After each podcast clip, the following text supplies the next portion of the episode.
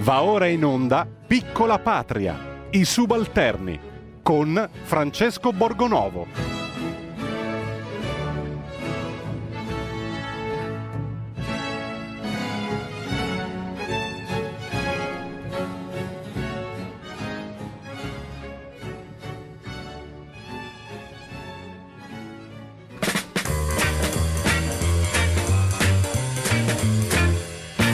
dal cocuzzolo della montagna con la neve alta così.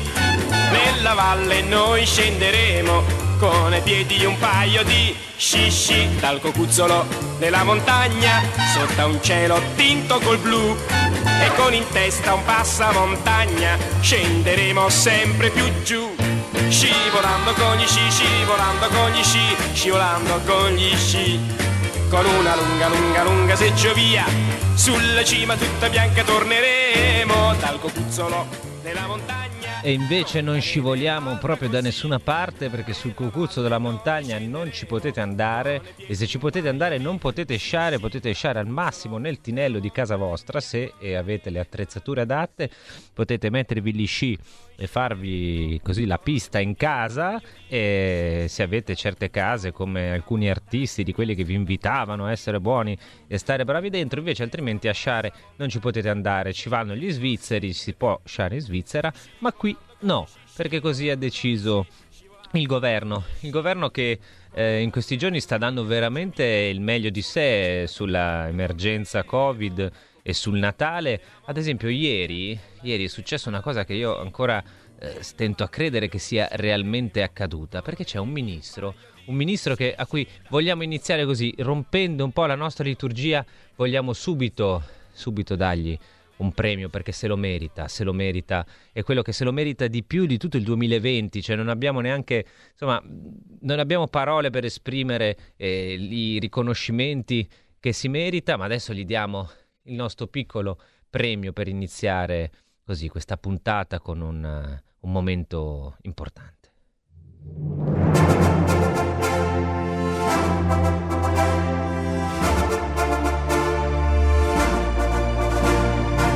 Premio virologo di legno. The winner is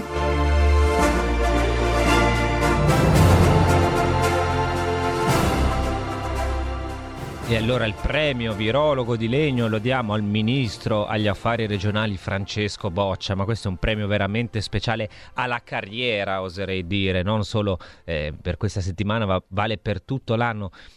Perché parlando della messa di Natale, la messa di mezzanotte, il ministro Francesco Boccia è riuscito a dire la seguente frase. Seguire la messa, e lo dico da cattolico, due ore prima o far nascere Gesù bambino due ore prima non è eresia. Ecco, io mi domando come un ministro della Repubblica possa arrivare a dire una cosa del genere. Probabilmente Boccia crede di essere il Papa, no? si chiama Francesco anche lui e si è così, si è un attimo eh, montato la testa. Cioè far nascere Gesù bambino due ore prima perché lo decide il ministro degli affari regionali. Cioè, a questo punto siamo arrivati. Questa è, è una cosa che magari ci può anche far ridere, no? Eh, perché così è talmente grottesca, talmente folle che insomma suscita quasi un, appunto, un riso isterico. Eh, però questo è il segno di un'ingerenza nelle nostre vite e in ogni ambito dell'esistenza che fa veramente, veramente spavento. Cioè si arriva a, a sacrificare sull'altare della presunta salute, no? la salute intesa come funzionamento del corpo, come... Eh, come se fossimo delle macchine, no? noi dobbiamo funzionare e preservarci da ogni impedimento e continuare a produrre. Ecco, persino Gesù bambino può essere fatto nascere due ore prima. Io non so, non ho parole. Se le avete voi e volete eh, chiamarci, intervenire in diretta, noi vi, vi aspettiamo e vi invitiamo a, a partecipare. Io intanto do il benvenuto a Renato Cristin. Buongiorno, professore. Buongiorno, dottor Borgonovo, caro Francesco, come stai? Io sto bene, insomma, a differenza di, a differenza di altri. Abbiamo iniziato, professore, la trasmissione, intanto eh, mi lasci introdurla anche se gli ascoltatori di RPL eh, la, conoscono, la, conoscono, già, molti di loro. Eh, Renato Cristin è un, um, una voce devo dire, come si può dire, fuori dal coro, è un, uh, un filosofo, eh, l'autore di libri eh, importanti come io ricordo I padroni del caos, edito da Liberi Libri, che è un, uh, un saggio sul, di fatto sul globalismo, no? spiega eh, perfettamente come funzionano i meccanismi della globalizzazione e chi è che comanda eh, la globalizzazione. Io, eh, professore, resto allibito quando sento un governo che riesce a dirmi Gesù bambino può nascere due ore prima. Cioè, non è solo una questione di offesa per eh, i cattolici, no? Cioè, una follia da, da, ogni punto di vista. È proprio un, dire, uno stabilire la supremazia del, del governo su ogni ambito della vita, compreso lo spirito. Io lo trovo una cosa allucinante. Sì, sì, oppure t- tanto che eh, è difficile trovare parole adeguate perché non si tratta neanche eh, di supremazia di un governo, ma di supremazia e dilagare eh, della stupidità. E, e, questo è il, il dato più, più, preoccupante. Una stupidità proprio nel senso, eh, come dire, oggettuale, cioè rispetto alle cose, rispetto ai problemi e alle cose ma, ma credo che sia un, un, dato di fondo che eh, appare in questo modo, si manifesta così oggi eh, in questa circostanza, ma che potrebbe manifestarsi eh, in, in, altre forme eh, con la stessa essenza, e cioè la idiozia, ma ripeto idiozia in senso tecnico, è proprio l'idiotes, eh, colui il quale non eh, non, non, riesce eh, davvero a eh, guardare e a comprendere eh, le cose. Beh, diciamo insomma, che sia pieno di tecnicamente idioti ce ne stiamo un po' accorgendo, insomma lo diciamo così con massimo rispetto, eh, tecnicamente sia chiaro, però... Sì, cioè, in questo senso esattamente, pur, no, no, tecnicamente proprio... pur sempre idioti. Sì. Sì, ma guarda, io non sono, non sono un, un, epidemiologo, eh, non sono un virologo e quindi non posso eh, e, non, e, non, voglio eh, parlare di questi aspetti diciamo, del problema, cioè della circostanza in cui eh, diciamo, stiamo, stiamo, vivendo oggi che è dominata dal, dall'epidemia. Ma non sono nemmeno un giurista, per cui voglio dire anche dalle implicazioni normative voglio astenermi eh, entro certi limiti eh, e posso guardare la cosa, la circostanza, cioè soltanto dal mio punto di vista che è quello filosofico e per la precisione eh, fenomenologico, cioè cerco di capire e di vedere eh, in che cosa consistano uh, le strutture essenziali, proprio uh, l'essenza o le essenze della situazione attuale. E io vedo davvero, eh, tu hai citato eh, mi permetto di continuare a darti del tu nonostante certo, certo, la, la, la, formalità del, del, del contesto, Francesco.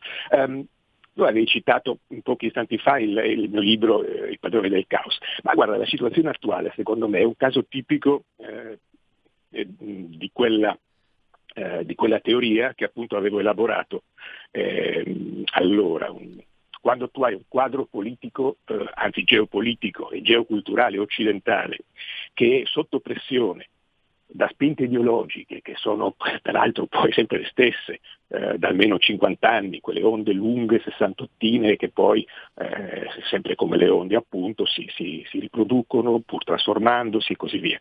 E quando hai pressioni di questo genere, tipo ideologico, pressioni di carattere eh, mega speculativo o macro speculativo, io credo che quel, quel quadro si frantuma quando sopraggiunge un evento catastrofico come per esempio nel caso del, del, libro che hai citato, l'ipotesi della immigrazione di massa in Europa, oppure, eh, guardando al presente, un evento epidemico globale come appunto il coronavirus. Questa è la mia impressione, diciamo, così iniziale. Così. Ecco, professore, lei ha detto una cosa, insomma, interessante. Io non sono un virologo, non sono un epidemiologo e quindi non, mi, non parlo di questi argomenti, eh, però eh, i virologi, gli epidemiologi e, e, tutti i medici che abbiamo visto parlano di qualunque argomento, si permettono di sindacare su qualunque aspetto della vita e, e così fa il ministro degli affari regionali che si permette di sindacare persino sul momento in cui può nascere Gesù. Questo mi sembra una parte del problema, anche una forma eh, di grande arroganza. Noi abbiamo però una prima telefonata, poi introduco un altro ospite. Vediamo chi c'è in linea. Buongiorno. Sì, buongiorno signor Borgonovo, eh, concordo pienamente con quello che ha detto un attimo fa. eh, il suo ospite, ma eh, dico questo, quando noi abbiamo un, eh, un Santo Padre e una CEI che eh, nel, nella, ancora nella prima fase della pandemia aveva chiuso le messe, però ha aperto i supermercati, c'erano aperte le tabaccherie perché sappiamo benissimo che il fumo non uccide. Eh, cosa, cosa, vuoi? Che, che, che, che, ormai ognuno può dire in questa farsa, in questa soppopera, ormai ognuno può dire quello che vuole. Quando abbiamo dei vertici della Chiesa che non dicono nulla né su questi, anzi sono complici di queste ingerenze, cosa, che, cosa volete che venga fuori? Non abbiamo più un'opposizione a livello ecclesiastico perché sono completamente, fun- completamente funzionali a questo sistema e io spero che a dicembre in America succeda qualcosa di bello esplosivo, io lo prego tutti i giorni che succeda, hm? in, insieme al Monsignor Viganò, e eh, quando abbiamo un'opposizione che purtroppo è stata appiattita, non era già un granché un po' prima, adesso non esiste Chiari- più. Chiarissimo. L'opposizione non esiste più. Chiarissimo, grazie, grazie. grazie. in effetti eh, lo ha notato anche eh, Giorgio Gamben, un filosofo insomma, di, un certa, no, di, una certa notorietà anche a livello internazionale, che da parte della, della Chiesa, delle istituzioni ecclesiastiche ci sarebbe ci si sarebbe potuti aspettare un pochino più di resistenza. Qualcuno c'è, eh? va, va detto la verità, Monsignor Camisasca ad esempio, eh, il vescovo di Reggio Emilia e, e, qualche altro sparso per l'Italia, però a livello proprio di gerarchie il, l'opposizione mancata, anzi ormai c'è una sostituzione, no? una, una, forma di liturgia sanitaria anche quando si entra in chiesa, ti devi dare il disinfettante, non c'è l'acqua santa, insomma ci sono tutte eh, queste cose, poi effettivamente poi si va eh, così, si apre a, a, qualunque, a qualunque deriva. Io do il benvenuto a un altro ospite che dovremmo avere in linea e che visto che abbiamo iniziato con... Eh, parlando di sci che non si può fare, allora chiedo a lui un piccolo consiglio su cosa fare, visto che forse eh, allentano un po' queste misure anche in Lombardia, anche in altre regioni del nord si torna arancioni e lui, ha, eh, questo nostro ospite, ha fatto, ha prodotto da poco una, una specie di guida, no? Ai siti UNESCO della cintura milanese come una guida turistica e magari ci può consigliare qualche bel posto da andare a vedere. Maurizio Milani, ciao, buongiorno. Francesco, ciao, ciao, sì. Allora, il tuo libro si chiama Lala Lambro, come sì. un po' il film La La Land, ed Bravo. è un viaggio da fermi perché non ci si muove, quindi anche sì. chi è in zona rossa e bloccato può fare il viaggio da fermi sì. tra i siti UNESCO della cintura milanese, edito da Solferino e mi pare già tradotto in numerosi paesi del mondo, i più dei quali dediti alla pastorizia, se non sbaglio sbaglio. la pastorizia, Francesco. Ecco. Ma io ti direi l'idroscalo è il primo sito UNESCO da fare subito. Sai che l'UNESCO ha sede a Parigi, no? Certo. E quello che mi ha sempre stupito è che Milano ha solo un sito UNESCO, solo uno, il Cenacolo di Leonardo da Vinci. Ad esempio il Duomo non è sito UNESCO. Io ho sempre pensato, Francesco, che l'UNESCO aveva un occhio di riguardo nelle città con i sindaci comunisti, per cui Milano aveva Formentini, Albertini e la Moratti e quindi dici tu... e non gli dava il bollino UNESCO. Eh, però adesso però, c'è Sala. Do... Eh? Adesso c'è Sala. Sì, poi addirittura c'è stata Pisapia. Sala eh, diciamo, è più di centro, ma Pisapia... Però più di centro nel senso che abita in centro. Francesco. Quindi non era neanche quella supposizione che facevo io del comunismo, no? È proprio che l'UNESCO non vede Milano come, come luogo di interesse eh, patrimonio dell'umanità. E quindi tu dici l'idroscalo è un posto meraviglioso da vedere. Sai che Sala aveva detto eh, prima dell'estate non andate al mare, potete andare all'idroscalo, no? Ah, aveva... eh, no, ma quello non ha mica detto una roba sbagliata, perché tanti milanesi non conoscono, o anche quelli della provincia di Milano, l'idroscalo, ma ti dirò di più eh, Francesco, la piscina metropolitana più grande al mondo, sai dov'è? È Lido, in piazzale Lotto, è la piscina comunale di 180.000 metri quadri, più, non c'è neanche a New York. E pochi vanno al Lido, alla piscina comunale di Milano. Sei stato Francesco qualche no, volta? No, io non sono stato, purtroppo è mia colpa, non sono stato alla piscina comunale, però eh, vedo che sul tuo sulla copertina del tuo libro edito sì, da Solferino c'è l'ambro. C'è, c'è l'ambro, meraviglioso, c'è anche una specie, cos'è, una nutria? Sì, la nutria praticamente giustamente è stata introdotta perché non era un, un animale autoctono e hanno fatto bene quando la pelliccia di cincillà non andava più, gli allevatori di Castorino hanno fatto bene, hanno mollato le gabbie e sono sugli argini del Po, dell'Adda, del, dell'Ambro, del TC, dappertutto la nutria. Noi la mangiamo anche qua. Ah sì? Però... Voi la mangiate? Sì, sì, no, noi eh, la mangiamo. Come? Eh? Come? Diamo una ricetta eh, per cucinare la nutria. Anche se in cucina con Milani. Vogliono, però noi la catturiamo. Poi dopo la diamo a un cuoco qui che è stato buttato fuori dall'ordine professionale di chef e è una, è una ricetta segreta, penso che la fa come la lepre. Ah, sì. come se fosse una lepre. E viene morbida, dici tu? Viene morbida, mica tanto, però insomma si può mangiare come una specie di coniglio, come il gatto. Ah, come il gatto. Perché noi mangiamo anche i gatti. Ah, mangiate anche i gatti. E poi dici in questo periodo anche di... piccioni. Anche piccioni, eh, quelli Si sono... mangia tutto, ragazzi. Eh beh, in questo periodo di crisi, poi con le chiusure, bisogna adattarsi, giustamente. Sì, no, ma anche quando non c'era la crisi, perché noi stiamo abbastanza bene economicamente. È proprio una tradizione di mangiare quel tipo di bestiame. Perché noi siamo tutti abbastanza ricchi eh, qua, non per vantarmi, ma... Ho capito, e quindi insomma la nutria in questo quadro è quasi una prelibatezza, cioè rispetto sì, al piccione. Sì, come, come, scusa, come quel pesce siluro che non c'è mai stato un po', prima c'era lo storione, no? Certo. Poi hanno buttato dentro i siluri che sono del Danubio e noi tiriamo su anche i siluri e giustamente mangiamo anche il siluro, eh, perché mangiamo tutto. Eh, siamo gente giù alla buona, siamo rimasti ancora come una volta, anche se abbiamo guadagnato abbastanza bene, eh, ti dico la verità. Ecco, allora io eh, ti ringrazio Maurizio, ti, ti, ti, eh, adesso resta con noi perché ci darai qualche altro consiglio eh beh, certo. gastronomico, insomma, su beh, chiaro. quale altra fauna selvatica mangiare, Sì. insomma, nei pro- prossimi, anche per il cenone di Natale, visto che Ma dice... Sì, anche gli aironi, sai gli aironi? Sì. L'airone eh, puoi mangiarlo, lo prendi e chi ti dice qualcosa? Eh, no, beh, bisog- eh, no, il problema bisogna vedere se riesci a prenderlo. Però. Sì, deve, deve- è difficile essere Eh, catturato, eh, però puoi catturarlo quando dorme, salti, gli salti addosso e... Eh, certo, eh, insomma, io no, non ci ho mai provato, però eh, in vista del cenone di Natale non potete fare sembramenti, non potete scambiarvi baci, No. bracci e cose, perché ve l'ha detto il governo, però se riuscite a catturare un airone mentre dorme potete cucinarvelo, poi magari vi Esatto. fate anche un po' di nutria con la salsina. Sì, e- dai. sono, sono cose belle, no? cose Nella- belle, nella nostra cose belle, tradizione dai. sono quelle cose che gli italiani non vogliono più mangiare, Ma invece devono un po', no? infatti, Dici io tu. non so perché...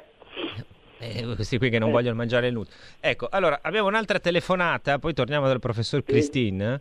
No, non c'è più l'altra telefonata, ah, è la Nutria l'ha ha steso il nostro ascoltatore. Eh, va, bene. Eh, tornando un attimo seri, professore, ehm, noi mh, Maurizio Milani, come dire, l'ha messa un po' sul, sul surreale, no? Eh, eh, però, ehm, come diceva l'ascoltatrice prima, c'è in questa situazione di caos, eh, vale tutto. No, vale pensare eh, qualunque cosa, possiamo aspettarci qualunque tipo di regola. Abbiamo, de- dicevamo adesso, parlando del, del cenone a base di nutria, insomma, eh, scherzandoci su, eh, che ci sono persino delle limitazioni dentro le nostre case, che a me sembra anche una cosa so, ai limiti della costituzionalità, no? dire una cosa del genere, un'ingerenza così grossa nella- nell'esistenza quotidiana. Lei che ne pensa? Sì, attenzione ai wet markets, eh, perché eh, voglio dire la, fa- la fauna selvatica, quella molto selvatica, può anche, come si è visto in Eh. Cina, può anche essere... Esatto, dopo chiederemo a. Milani come evitare- Era, so- era solo, no, no, va benissimo, va benissimo, la nutria, perfetto, oltretutto anche nutre, per cui va giusto, benissimo. eh, no, lo no, dice la no. parola stessa, nutria, Beh, nutria, certo, cioè, beh, come- eh, beh, No, è scemo io a non averci pensato. Ma per carità, no, no, quello era solo una battuta riguardo al, diciamo, alla, alla sregolatezza. Il problema è che mh, noi ci troviamo in una situazione in una, situazione in cui c'è eh, una proliferazione di, di regole, ma certamente anche dall'altro lato la totale assenza di regole produce, per esempio, come in Cina, i wet markets, dico solo un esempio, no? paradossalmente in un luogo in cui eh, le, le, le, regole ci sono e sono anche dittatoriali, come, come sappiamo, no? parlo della Cina naturalmente, e, e di conseguenza Sembra un paradosso, però è così. Ma questa era solo una parentesi. Um, hai citato prima Agamben, quella è una critica e una posizione da sinistra. Eh, dobbiamo, eh, visto che parliamo naturalmente in modo aperto, eh, dobbiamo sviluppare una, una posizione, una critica dalla parte opposta evidentemente, eh, pur magari per certe, per quanto mi riguarda, minime parti anche venendo a coincidere, ma non le trovo neanche quelle minime in ogni caso. Eh, però bisogna sviluppare una critica di un altro genere, quindi un'interpretazione che supporti anche una posizione politica. Cioè, quello che io vedo è, per, per tornare alla, alla, allo schema, alla, alla situazione diciamo, eh, epidemica, eh, sociopolitica e culturale, io vedo uno strato molto evanescente, ma molto tossico, che chiamerei qualcosa come la fiera delle vanità, nel duplice senso del termine vanità. Da un lato vacuità, frivolezza, inconsistenza e dall'altro lato spocchia, boria, narcisismo. Cioè io ho visto come se si fossero aperte le dighe del pudore, oltre che quelle della ragionevolezza, una sorta di impattimento collettivo. Tutti dicono qualunque cosa. Io prima ho citato eh, figure professionali e scientifiche, epidemiologi, virologi, giuristi, eh, ma voglio dire, da, da, quel, da quella prospettiva, dalla prospettiva cioè di riscontrare una sorta di totale sregolatezza nel, nell'intervenire, nel parlare, noi eh, vediamo questo aspetto, questo effetto dovunque, a qualunque livello. Beh, abbiamo visto e drammatico, infermieri, operatori dell'ospedale, ogni ordine e grado di, di chiunque avesse a che fare con la sanità intelle- si sentiva in diritto di inter- intellettuali, ah. chiunque si sentiva in diritto di, si sente in diritto di intervenire su Facebook, sui social, sui giornali per dire quello che lui pensa e, e per imporlo agli è, altri. E questo è uno strato del problema. Questo, che ripeto, eh, è molto tossico, però al tempo stesso è anche abbastanza evanescente ed è eh, eh, come dire, il sintomo di qualcosa di, eh, che sta sotto, di qualcosa di, di, di, sottostante, sottostante.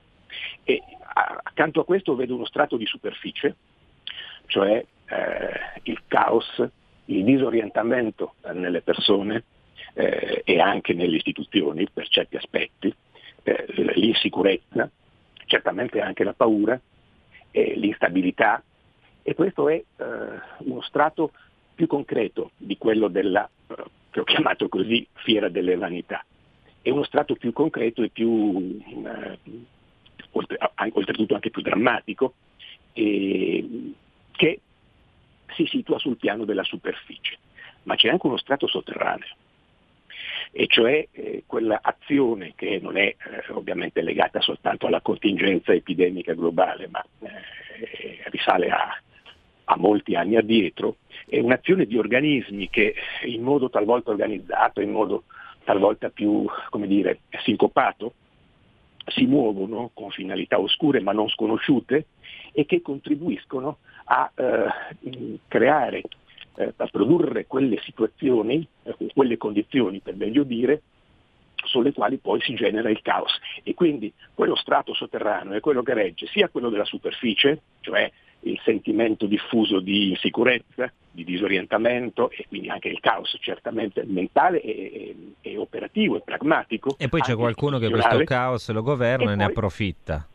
Diciamo sì, così. E, poi c'è, poi c'è lo, stra, lo strato, diciamo, quello più, uh, più evanescente, più, ma anche particolarmente dannoso, particolarmente perché quello che forma uh, o che diciamo così, replica l'opinione pubblica e anche in certo senso la forma, e quello è appunto la, la vacuità totale, la vacuità nel senso anche proprio del, e la vanità nel senso anche della, del narcisismo. Chiunque parla perché vuole, questa è la prima volta che io intervengo tra l'altro pubblicamente su, su, su, su questo, questo, tema e sulla situazione eh, e diciamo, generale ringrazio marzo. di essere no, intervenuto senso, perché... No, no, la prima volta proprio perché non ho voluto eh, intervenire su questo perché davvero eh, bisognerebbe fare silenzio per un momento ma non nel senso così, diciamo, semplicemente esistenziale, fare silenzio mentale su questa cosa e cominciare davvero a riflettere, a ragionare eh, e a guardare bene che... di cosa si tratta, che cosa abbiamo davanti. Ed è quello che ci viene sentono, impedito di fare un po', teorie, no? ma sì, ma si sentono teorizzazioni, eh, anche, anche, anche da destra naturalmente, sgangheratissime, si sente di tutto, la qualunque e questo non va bene. Non fa bene, non, fa, non, è utile a nessuno e certamente non è utile neanche a una prospettiva eh, antipoliticamente corretta come quella che noi certamente vogliamo perseguire. Allora, io ringrazio tantissimo il professor Renato Cristini. Se volete leggere il suo libro I padroni del caos, che è uscito eh, qualche tempo fa, un paio di anni fa, però si trova ancora molto facilmente, edito da, eh, da Liberi Libri, che parla della globalizzazione, di chi sono appunto i padroni del caos, quelli che governano in questa confusione, in questa vacuità in cui tutti siamo immersi. È un libro appunto politicamente scorretto, uso un termine abusato, ma che in questo caso eh, è, assolutamente, insomma, è assolutamente corretto. Eh, ringrazio Renato Cristin, noi andiamo un attimo in pubblicità e ritorniamo subito dopo con Maurizio Milani che è ancora qui con noi. Grazie e buona giornata, buon lavoro Francesco, grazie.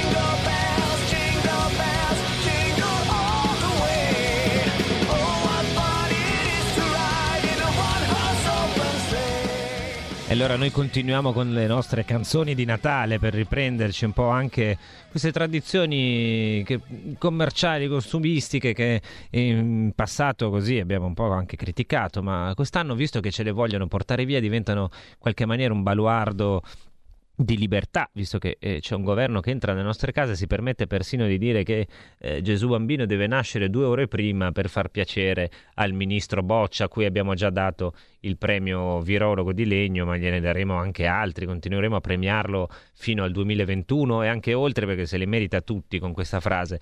Eh, noi abbiamo ancora in collegamento Maurizio Milani, autore, vi ricordo, di Lala Lambro, eh, in viaggio da fermi tra i siti UNESCO della cintura milanese.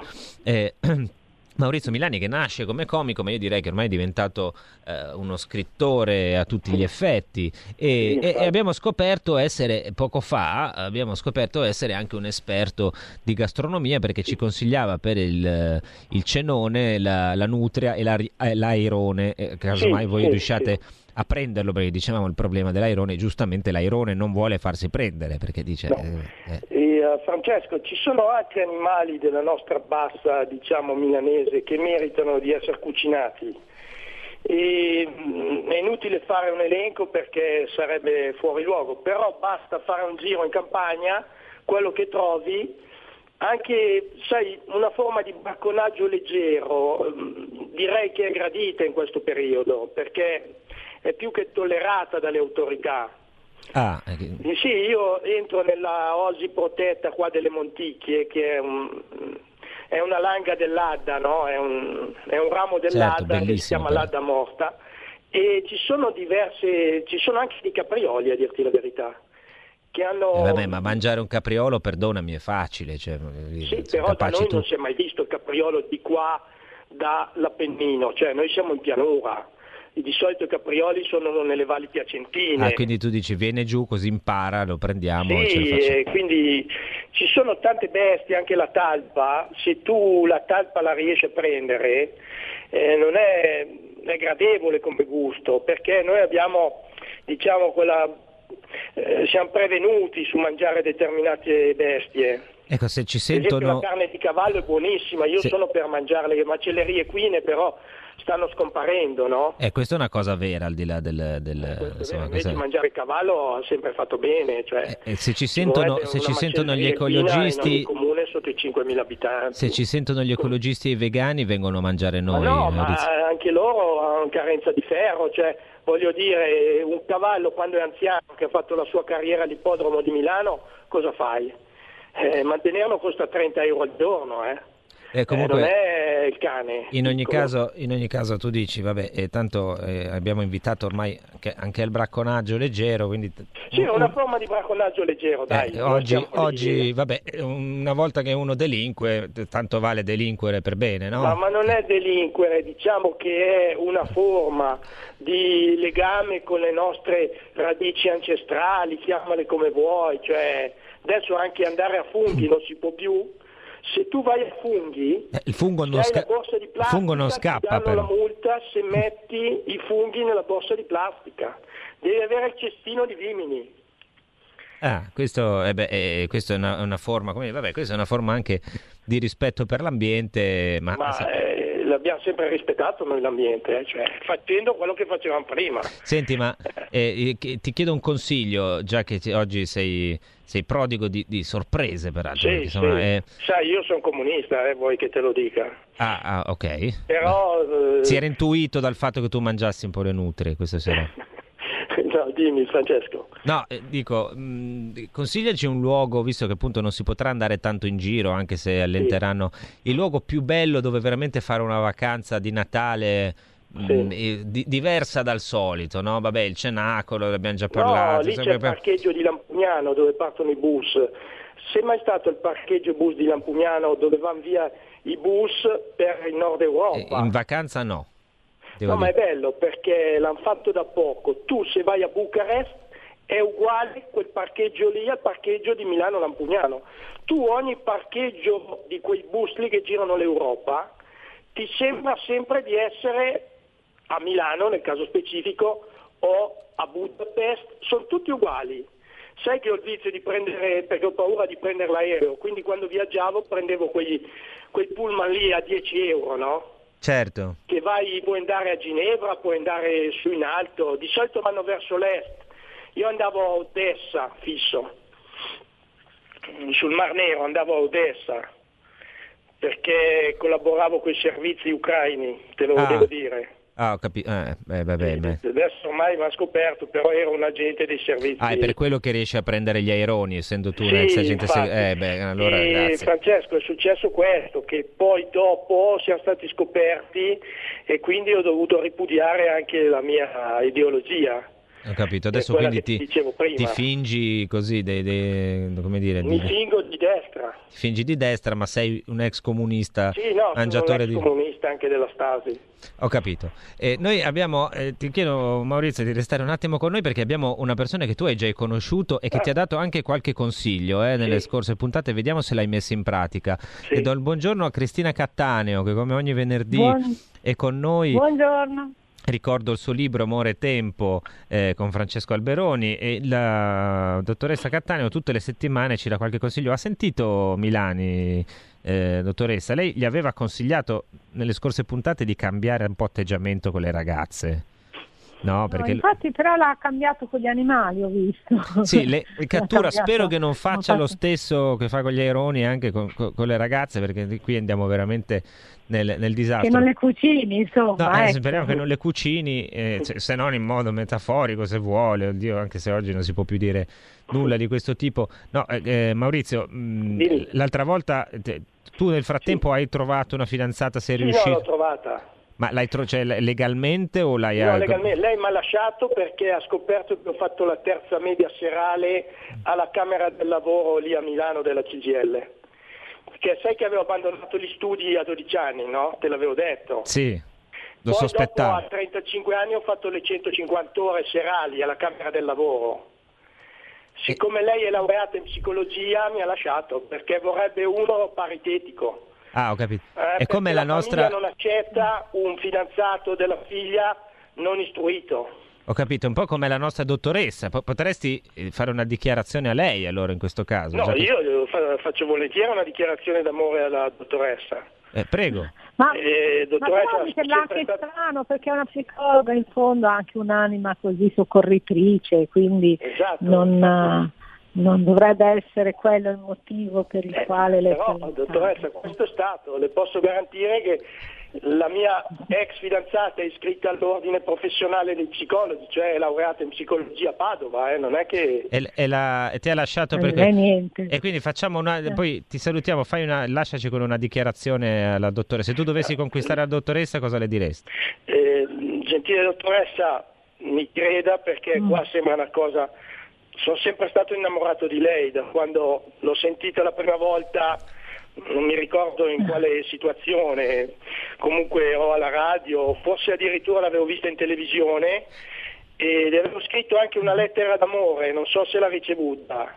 Eh, purtroppo e, non l'ho ricevuta. E anche io l'avevo spedita regolarmente e manifestavo tutto quello che è il mio sentimento verso di lei, sentimento molto, diciamo, eh, sincero onesto eh sì, di, un, di, un, ragazzo che attualmente è disoccupato, per cui eh, cercavo anche un sostegno economico, sinceramente vi avrei chiesto eh, anche... Sì, Quindi, insomma, vabbè, abbiamo capito che Milani alla fine punta al sodo. Bisogna fare una capanna. Eh. Esatto, sì, una no, capanna però pagata da lei, dottoressa. Un piccolo aiuto, un piccolo aiuto. Ho capito. Senti Maurizio, ti, ringrazia... aiuto umano. ti ringraziamo, consigliamo ancora, date un aiuto economico a Maurizio Milani, comprate il suo libro L'Ala Lambro, un viaggio da fermi tra i siti UNESCO della cintura milanese. E dottoressa Cattaneo, noi abbiamo un po' eh, scherzato fino adesso. Stiamo però... scherzando, ovviamente. Stiamo scherzando, beh, eh... ma non so se Milani scherzava nel, sul sostegno economico, però. Magari se... no, chi lo so. Ecco, però... Allora aspetterò la lettera, vediamo. Esatto, vediamo se arriva coi tempi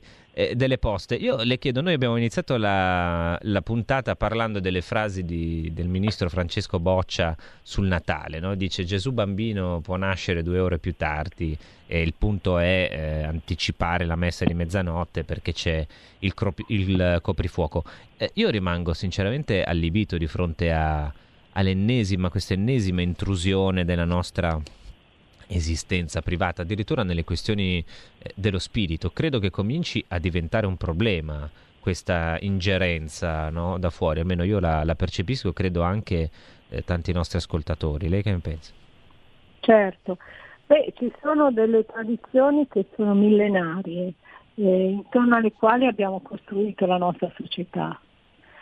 È come se noi domani dovessimo dire il Capodanno all'inizio dell'anno lo spostiamo perché insomma, non ci viene comodo con la distribuzione dei vaccini, vorremmo iniziare il primo gennaio ma arrivano il 15 gennaio quindi facciamo, cambiamo, eh, certo. cambiamo la data così almeno tutto torna però è un atteggiamento che io credo venga abbastanza da lontano, cioè, noi possiamo vedere e lo facciamo quotidianamente, ahimè, i singoli, i singoli che esprimono un, un, così proprio, so, forse un'umanità ridotta. Abbiamo, mi sentite? Abbiamo Però abbiamo alle spalle... Ah, no, ce l'abbiamo, ce l'abbiamo. Pronto? Sì, sì, sì, ce l'abbiamo. Però è anche vero che sono stati 20 anni, 25 in cui si è sparato contro le riti, in cui sono state derise, in cui si è data meno importanza al libro, alla cultura. Dato... Eh, il libro è importante perché, l'ho già detto una volta e lo ripeto, il libro fisico è qualcosa che rimane, cioè quello che io scrivo in un libro ed è per questo che si scrivono libri, quelli che li scrivono ancora, è perché hanno il coraggio di mettere su un foglio di carta e la cosa non cambierà mai, quello il frutto dei loro pensieri, dei loro studi, dei loro ragionamenti. L'esserci allontanati così da qualcosa di stabile in tutti i settori e tutto insieme ha portato a quel caos, proprio il cancro cos'è? Un caos che invade il corpo e noi dobbiamo adesso pazientemente portare questo caos verso un ordine. Adesso il Covid ha rotto tutto, ha fatto tanti danni, ma ci ha anche fatto vedere il caos che avevamo a tutti i livelli, a livello di coppia, a livello lavorativo, a livello sociale, a livello politico. Sono, adesso noi stiamo vedendo proprio tante contraddizioni. Tutti i problemi che c'erano prima sono esplosi in qualche maniera. Sono esplosi, erano tutti lì, potevamo vederli. Eh, il professore Aderoni siamo, abbiamo praticamente finito di scrivere un libro proprio su questo, su questo trentennio dalla globalizzazione eh, noi siamo partiti prima per la verità, perché ci eravamo resi conto che c'era qualcosa che, che, non poteva più andare avanti in quel modo, quindi avevamo iniziato nel 19 a scriverlo e poi ci siamo trovati nella pandemia. Però la pandemia è, come tante cose nella nostra condizione umana, è quel fatto che viene quasi giù dal cielo, perché noi arriverà dalla Cina, ma questo non a caso si fa chiamare figlio del cielo, però è anche quello che risveglia, perché l'Europa comincia a, a porsi delle, delle, domande che non si è mai posta. Mm, anche da noi incominceremo, perché adesso stiamo arrivando a un massimo di, di follia, ma insomma la gente adesso vuole delle persone preparate, delle, eh, degli amministratori veri, di gente che sa organizzare, insomma comincia la gente a rendersi conto veramente che non puoi dare a, a uno che non ha mai fatto nulla in un certo settore la responsabilità. E poi l'etica della responsabilità, che è l'etica che eh, aveva già parlato Weber, che non è che te la cavi chiedendo scusa, mi prendo la responsabilità e chiedo certo. scusa. No, la responsabilità è mia. Esatto, io non è penso mia che... in quello che, pro- che, produce, se io produco un danno la responsabilità è mia. Questo noi non lo stiamo vedendo, ma noi come popolazione, in modo molto corretto, perché siamo italiani, siamo veramente correttissimi. Io sono sempre sorpresa da come siamo un popolo ordinato, passiamo per... Noi siamo creativi ma ordinati. E questo è mm, assolutamente vero, è assolutamente e noi. Però nella vede. nostra creatività ordinata dobbiamo fare in modo, dobbiamo premere tutti i giorni con pazienza perché eh, l'etica della responsabilità prevalga, cioè chi fa delle cose, dice delle cose che non sono accettabili in un paese come il nostro, che è un paese pre- civile, Deve si andare. prende la sua responsabilità. Piano piano noi dobbiamo farlo questo. Allora io ringrazio la dottoressa Cattaneo che ci ha lasciato con una cosa verissima, cioè l'ha detta con molto garbo, però una cosa sacrosanta, cioè l'etica della responsabilità. È ora che questi si prendano le loro responsabilità. Io vorrei che se le prendesse anche il ministro Boccia, uno che si permette di dire che Gesù bambino può nascere anche due ore prima perché c'è il coprifuoco. Poi non c'è ragione, queste due ore non c'è ragione, è una burocrazia che va sopra la vita, è, la, è una burocrazia. È la domina. burocrazia dell'anima che ci stanno imponendo eh, da settimane e io mi auguro davvero che si assumano le loro responsabilità. Io vi ringrazio, ringrazio la dottoressa Cattaneo e vi lascio. Grazie, eh, che, grazie. che, non arriva due ore prima, ma arriva anzi qualche minuto dopo perché gli abbiamo eh, rubato, così rosicchiato qualche minuto, ci siamo persi dietro a, a Maurizio Milani e le sue nutrie e alla cattura degli aironi e, e spero che vi abbia anche fatto un po' eh, sorridere, vi abbia rubato qualche momento divertente insomma in corso, nel corso di questi giorni pesanti e noi abbiamo le mani capaci. Lui sì che arriva due ore prima, quando volete, lo chiamate, c'è il nostro meraviglioso direttore. Kaina. Sabato sera a casa mia. Tutti! È un bel direttore! È un bel direttore! E adesso che se torniamo se allentano le restrizioni tutti a casa di Kainarca chiamatelo chiamatelo sabato a casa, ecco sabato tutti. sera domenica lunedì tutti a suonare a casa sua Potete chiamarlo anche nottetempo e prossimamente chissà che non diamo anche il suo cellulare in diretta così lo potete chiamare nel cuore della notte sul cellulare. Intanto buon weekend a tutti e noi ci risentiamo lunedì mattina.